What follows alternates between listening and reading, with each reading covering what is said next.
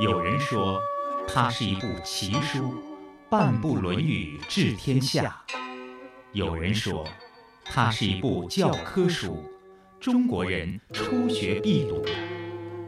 这部流传两千多年、记载着孔子谆谆教诲的书，都讲了什么？又能给生活在现代社会中的人们带来怎样的人生启示呢？让我们一起品读《论语》。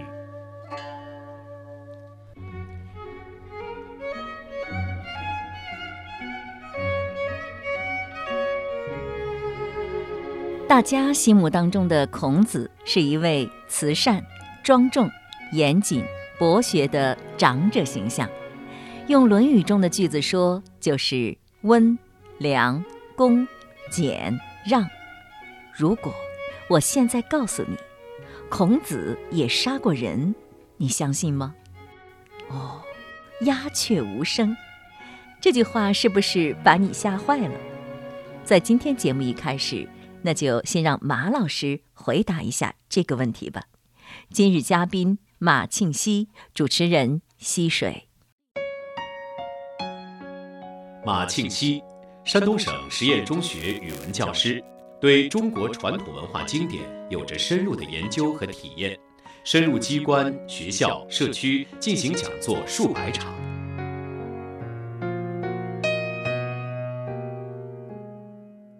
孔子留在大家心目当中的印象是一位很慈善、庄重、严谨、博学的长者形象。用《论语》当中的句子呢说，就是温良恭俭让。可能很多人还不知道，孔子也杀过人。呃，那是在孔子任大司寇、代理宰相的时候，杀了一个叫邵正某的人。据说孔子上任后七天就把他给杀了，而且暴尸三日。你把这件事儿的来龙去脉给大家讲讲好吗？我在网上查资料，总是查的不是很确切。这件事到底是不是史实，还是有待于考证，或者大家都偏重于没有这件事情？因为我们看到的关于夫子的资料比较真实的、比较可靠的，第一是《论语》，第二呢就是《春秋三传》，尤其《左传》还有《公羊传》《谷梁传》这些里面都没有。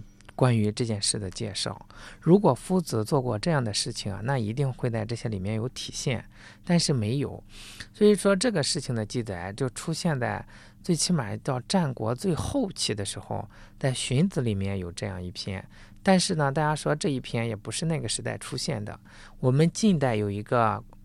研究儒学非常有名的，呃，大家叫徐复观先生，他专门的考证过，说孔子杀邵正卯这个事情啊，基本上不是真实的。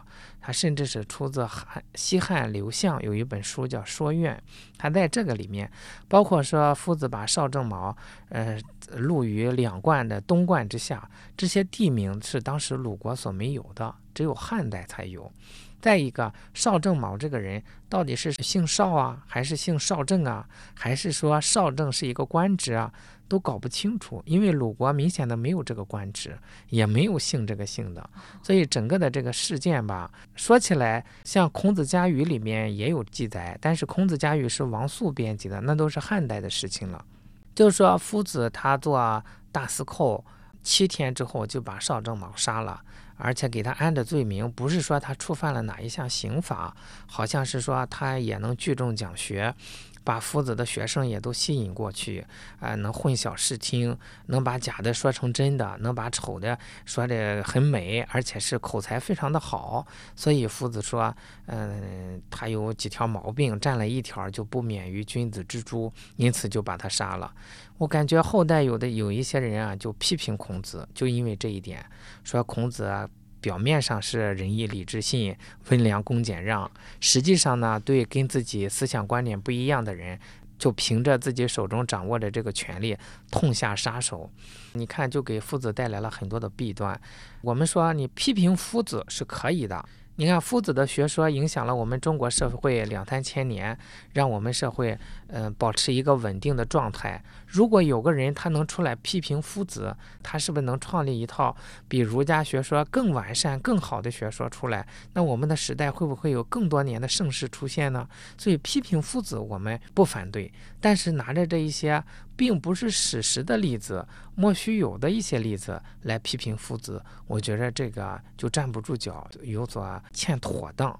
我们不如把主要精力多研究研究《论语》呀，多研究研究其他的一些经典。对于这件事情，好像自古以来有好多儒家学者已经证明，基本上这个事情是靠不住的。但是有一点我们可以确定，就是夫子为政，绝对不会任用邵正卯这样的人。哦，那邵正卯是个什么样的人啊？邵正卯这个人，咱们现在看到他的资料啊非常少。大体上来说，就是言过其实、颠倒是非这种人，哎，能夸夸其谈，说的挺好，但实际上见解都不一定正确。但是口才很好，他说的跟真的一样。一般的老百姓呢就没有鉴别力，所以容易被他用我们现在的话说，就是忽悠过去。好像我看到的资料当中说，邵正卯也是办的私学，而且他的课堂还多次把孔子的学生都吸引过去听课，只有颜回没有去。你想有这种说法，对夫子的形象是多大的损害啊？就是人家教的好，你就把人家杀了吗？有人会这么解读。再一个，我感觉像子路这样的人不可能过去啊！啊，子路对夫子那是多么的尽心尽力啊！所以表面上突出了颜回，把其他的弟子都贬得那么低，我觉得不现实。事实情况是，当时夫子的弟子都是什么？比如说夫子在这个国家，那么他们就在这个国家做官。等到夫子要周游到别的国家，他们会立马辞掉官职，跟着夫子去走，连官位都不会贪婪。他们还会说整天被人吸引走吗？不可能，他们对夫子的信任啊是非常彻底的。对于这段历史疑案，马老师给出了这样的解答：或许您对这事儿还不知道吧，就全当是听故事吧。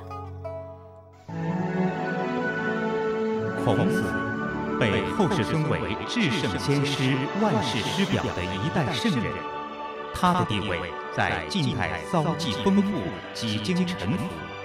他创立儒家学派，开创全新教育理念。对中国和世界有着深远影响，被列为世界十大文化名人之首。礼敬先贤，让我们走进孔子。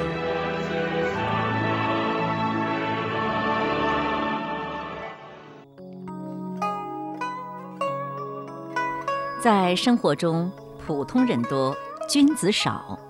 那君子身上都有什么特点呢？是不是这些特点中，我们也具备一二，或者还欠缺什么呢？在上期节目当中，我们知道了君子身上有不弃这个特点，就是他能以自己的正道适应各种环境，处理好各种问题。今天我们来了解了解君子身上的另一个特点。子贡问君子，子曰：“先行其言而后从之。”子贡就问什么是君子，孔子就回答他：这句话的断句啊有不同的断法，有的是先行其言而后从之，这实际上是还没断句。一般呢是说先行其言而后从之，就是什么事情你先做，然后呢再说。有的断法是先行其言，你先把你的话做到，然后再说，这实际上是一样的意思。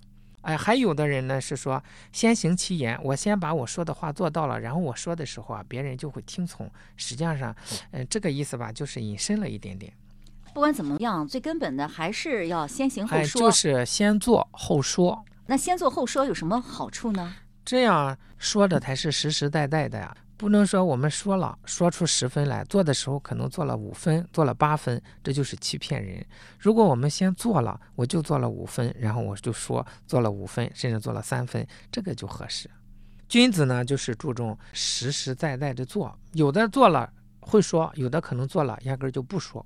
现在比如说在工作当中，先要有规划嘛，这时候你要先说自己有什么样的想法，然后在这一年当中再去实行自己的想法，这不就要先说后做吗？这个不是说，这是立定一个目标。我们讲励志，嗯，这个是可以的。什么是先说后做呢？比如说竞选的时候，美国总统竞选许下好多诺言，当上总统之后都不兑现。现在大家说人撒谎，就说你这是美国总统的诺言。像这样一种，就属于先说然后后不做，这肯定不是君子。不是君子还能当总统哈？那君子和总统还是不一致的。对，君子是道德的修养。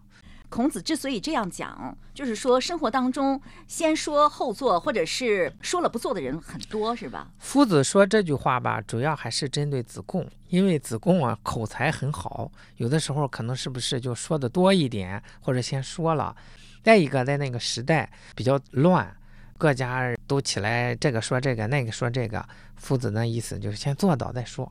我觉得先做到再说，真的是有很多很多的好处。因为很多时候就是人想的和说的不一样，想的挺好，做的时候往往就做不到了。比如说有客观的原因，也有可能是是先做再说。我觉得每一句话都是已经做到的，嗯，就让人非常的幸福。是的，而且比如说做一个领导者也好，做父母也好，在人群中做一个普通人也好，只要是自己做到了。就很容易影响别人，不用再说了。是因为我们讲这是言教不如身教嘛，我们做到了就是身教，别人自然而然看在眼里，自然而然受感化、受影响。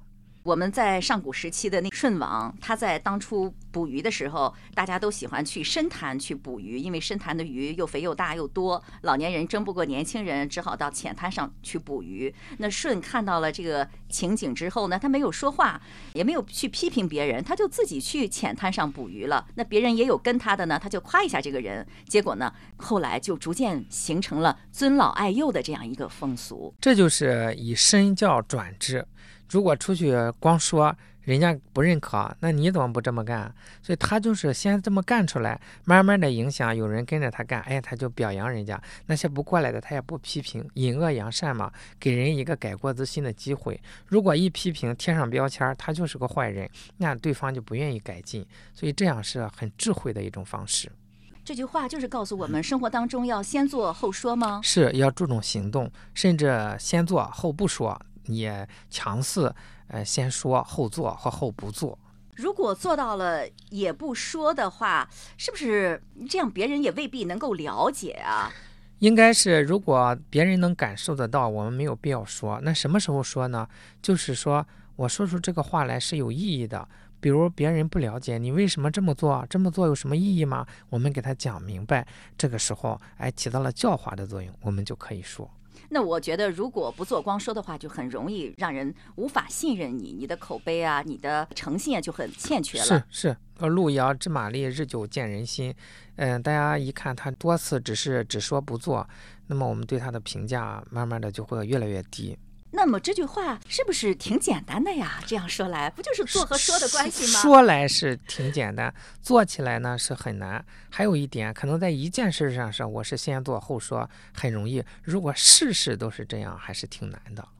那你你觉得一般人这句话都很难做到吗？尤其是在咱们这个时代，强调我要有竞选的誓词啊，我要先描绘一下我要怎么怎么干，我要怎么干，我一定要达到什么目标啊，所描绘一下这个愿景，或者说一说我要怎么干这一些的时候，往往很难兑现，因为时代在变化。随时事情都在变化，客观条件千变万化，我们只是很轻易的这样说了，真正做起来可能就是千难万难。那所以说这样就不大合适。嗯，是不是我们平常在行事的时候就应该先想一想，我在给别人说的时候，我是不是已经做到了？对，最好的就是我凡是还没有做到的事情啊，就不要说满了，就说我试试看吧，等等这样一些，叫有诸己，然后。责诸人，就是我先做到了，我再要求你做到。这个就是家长管孩子，老师要求学生啊，都是这样。